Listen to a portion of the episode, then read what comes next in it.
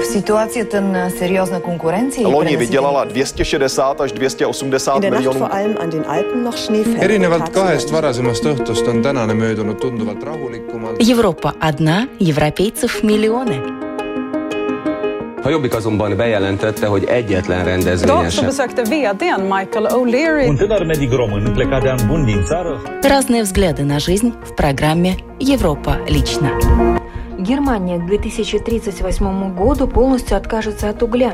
Нелегальные депортации на границе Греции. В эстонских вузах рекордно выросло число заявлений на поступление. Эйфелева башня. Туристы вновь стали посещать главную достопримечательность Парижа. Голодные обезьяны терроризируют жителей города в Таиланде. Это темы сегодняшнего радиожурнала «Европа лично» в студии Юлия Петрик. Здравствуйте. Германия к 2038 году полностью откажется от угля. Отказ ФРГ от угля станет ударом для России, ведь именно Россия является основным поставщиком на немецкий рынок. Однако в результате могут выиграть экспортеры газа, включая и «Газпром». Тему продолжит журналист Deutsche Welle. Для немецких экологов тема угля настолько важна, что на этой неделе они устроили резонансную протестную акцию в штаб-квартире правящей партии ХДС в Берлине. На баннере написано «ХДС. Сомнительные сделки с угольной индустрией». Критиков не устраивает, что в связи с запретом использования угля к 2038 году компании, работающие в этой сфере, получат от государства более 4 миллиардов евро компенсаций. В самом же Бундестаге мнения депутатов относительно 2038 года разделились.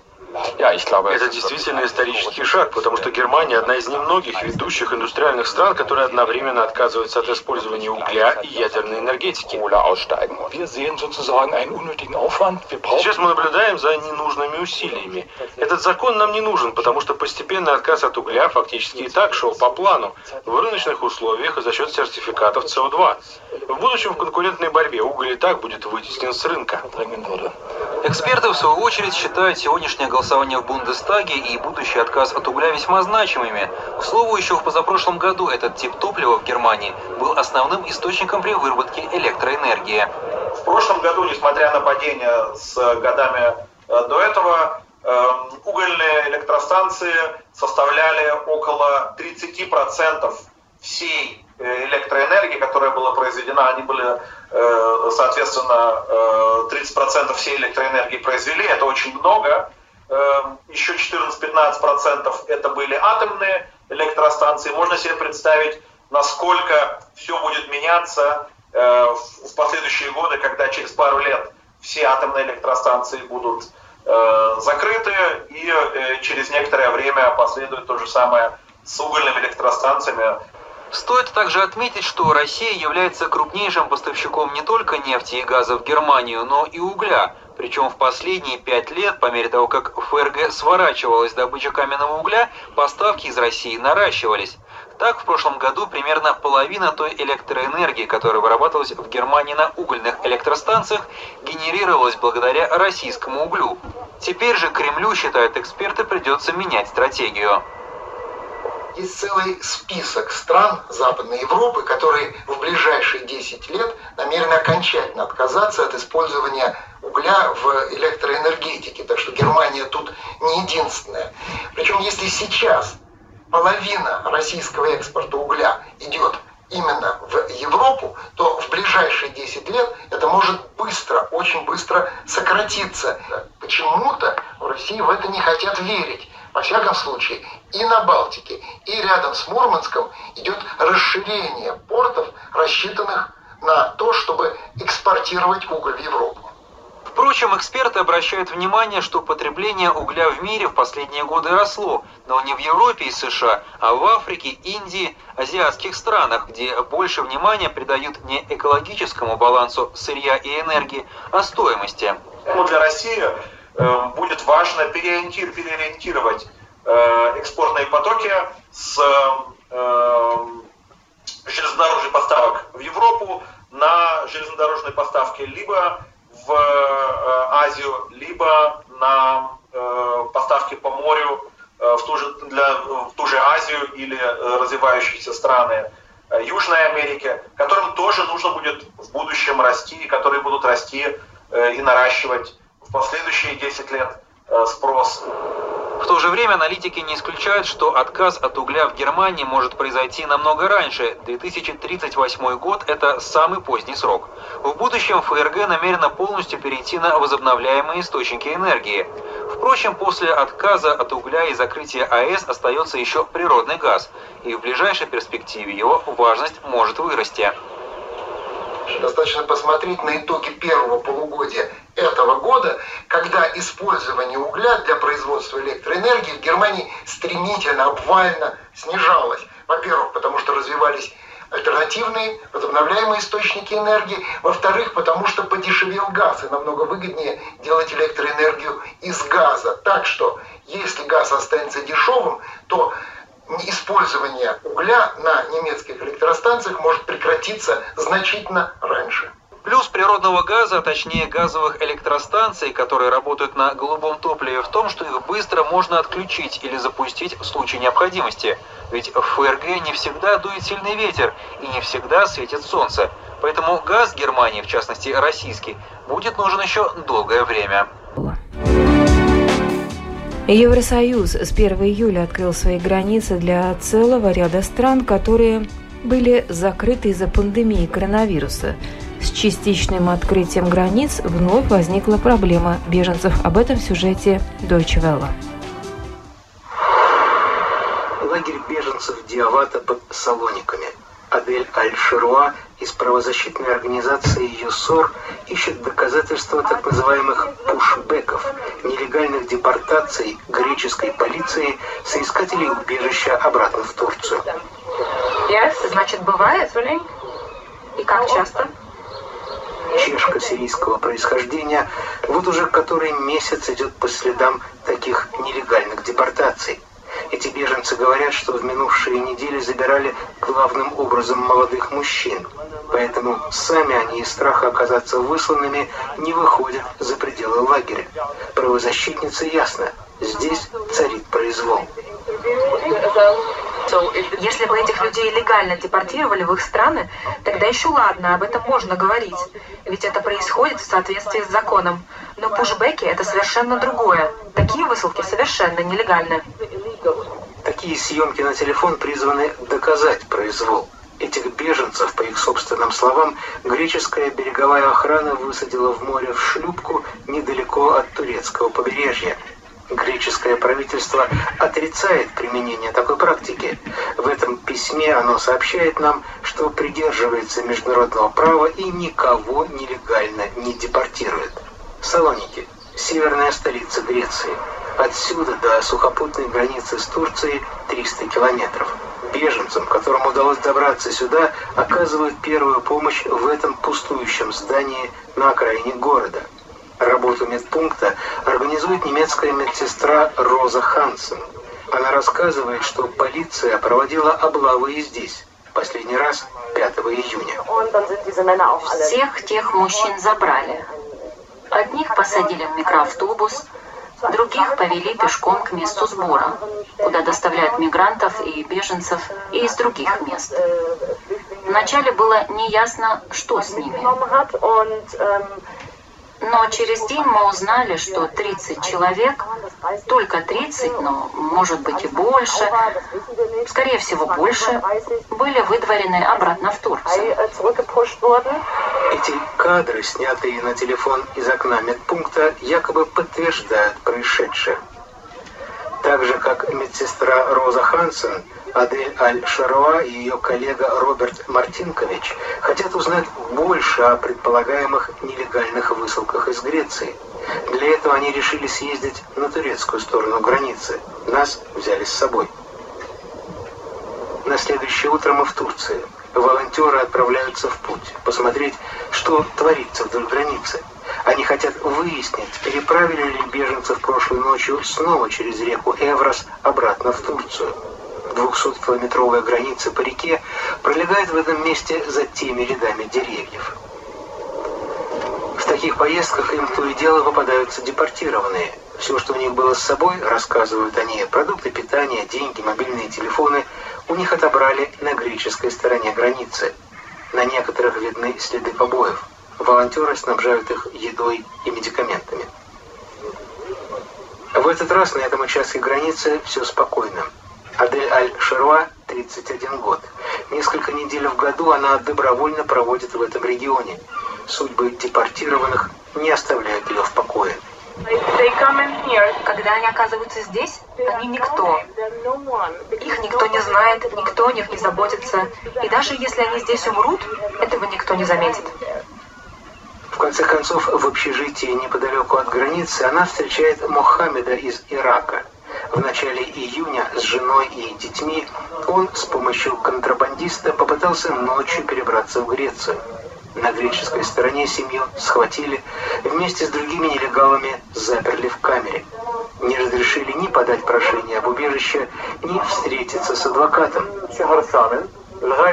Когда они проводили нас к берегу, там была надувная лодка, а в ней два сирийца. Им предстояло переправить нас, 10 человек, на тот берег. Сказали, чтобы не было ни звука. Все это выглядело как спецоперация. А на греческой стороне границы я заметил прятавшихся среди деревьев трех вооруженных людей в штатском. Они следили за нами в бинокле.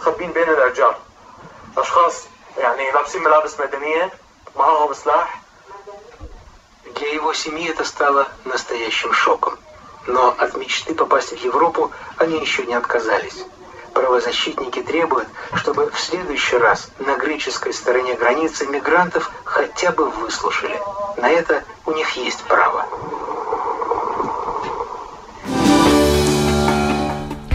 Рекордное число заявлений было подано в Таллинский университет и Эстонскую художественную академию. Рост числа желающих учиться отмечается и в Тартусском университете. Причиной популярности высшего образования стал весенний коронавирусный кризис. Подробнее в сюжете эстонской общественной телерадиокомпании как одни окончили университет, другие только начинают получать высшее образование. К концу срока подачи заявлений 7900 абитуриентов изъявили желание учиться в Таллинском университете. Это на тысячу больше, чем в прошлом году. Наибольший интерес был проявлен в психологии, почти 16 кандидатов на место.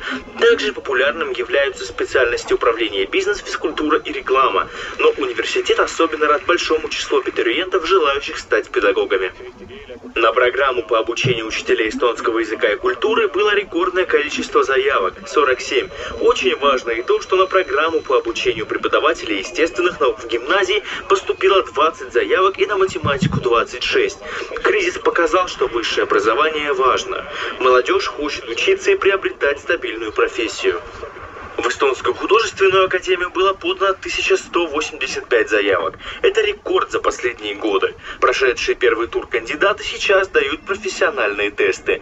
Самая популярная специальность за последние 10 лет – графический дизайнер. В этом году значительно увеличилось число заявок на специальности дизайн промышленной и цифровой продукции и архитектура и городское планирование.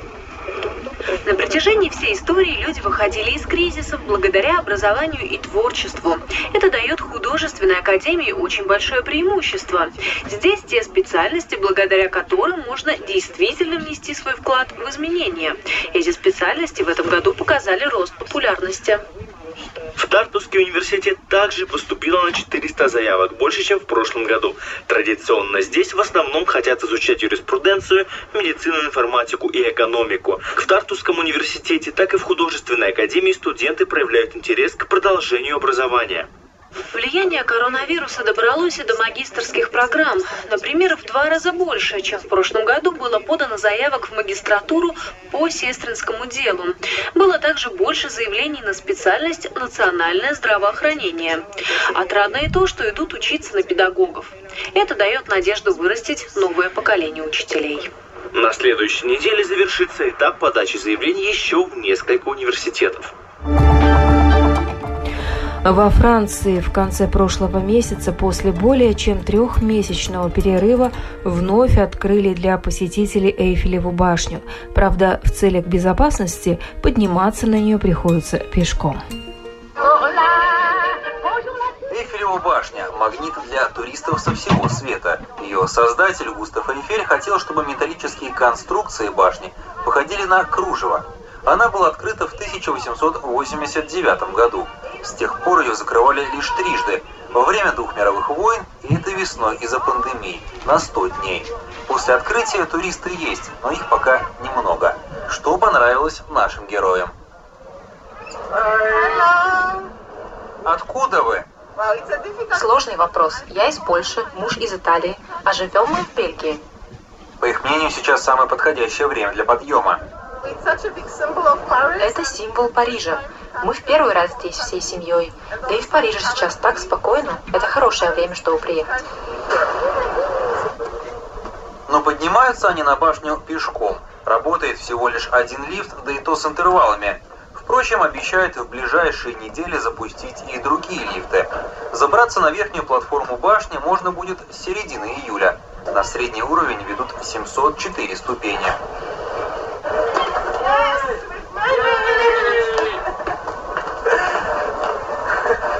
Как самочувствие? Хорошо, очень хорошо. Дети, все нормально? Да. Жарковато в маске. Да, вторая половина пути была тяжелее. Из-за пандемии большое скопление людей может быть опасно, поэтому сотрудники делают все возможное, чтобы посещение башни не стало причиной распространения коронавируса. Мы приняли несколько мер. Мы ввели социальное дистанцирование, полтора метра, необходимость носить маски. Маски у нас обязательно. Снимают их лишь на мгновение, чтобы сделать селфи. Также у нас установлен лимит – 1400 человек. Раньше у нас был лимит в 5000. Разница очевидна. Те же, кто этим летом все же заберутся на Эйфелеву башню, смогут почувствовать, что она находится исключительно в их распоряжении.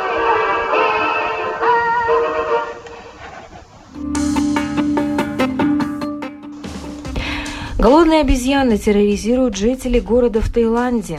Туристы традиционно подкармливали живущих в стране обезьян, однако из-за коронавируса гости из-за рубежа не приехали. Теперь тысячи голодных обезьян воруют еду у местных жителей. Об этом подробнее в сюжете Deutsche Welle. Если вы думаете, что это зоопарк, то ошибаетесь. Бесстрашные животные ведут себя по-хозяйски в центре города Лоббури. Это 150 километров от Бангкока. Главные достопримечательности города – развалины нескольких храмов и обезьяны, а их около двух с половиной тысяч. От любви до ненависти один шаг, так считают и горожане. Ведь макаки – это не только магнит для туристов, но и хаос. После вспышки пандемии продавцы продуктов, которые туристы покупают, чтобы покормить обезьян, остались практически без работы. Мы видим влияние COVID-19. Несколько месяцев здесь все было закрыто. Люди постепенно начинают возвращаться, но немного не покупают. Так что обезьяны по-прежнему голодают. Местные жители говорят, что ситуация никогда не была такой плачевной.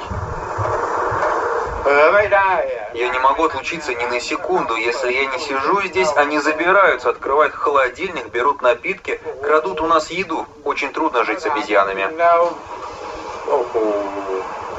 Меня укусила обезьяна, напрыгнула мне на голову и укусила. У меня потом осталось несколько ран. Каждого, кто здесь живет, кусали обезьяны. У всех в какой-то момент появляются большие или маленькие раны. Из-за этих происшествий местные власти стали действовать. Недавно они выловили несколько сотен обезьян, чтобы ветеринары могли их стерилизовать. Сначала им вкалывают снотворное. Затем на боку выбривают шерсть и делают татуировку с надписью, что обезьяна кастрирована, а потом делают операцию. До августа запланировано кастрировать 500 особей. Это было бы настоящей бедой, если бы популяция обезьян увеличивалась еще быстрее. Чем больше животных, тем больше конфликтов между ними и людьми. Я не хочу, чтобы обезьяны при этом пострадали. Так что мы здесь защищаем и обезьян, и имущество людей. На следующий день после операции обезьян отпускают на волю ведь без них в городе не будет бизнеса. И на этом программа «Европа лично» сегодня подошла к своему завершению. В передаче были использованы материалы медиахолдинга Deutsche Welle, эстонской общественной телерадиокомпании. В студии была Юлия Петрик. Встретимся на будущей неделе с новыми событиями.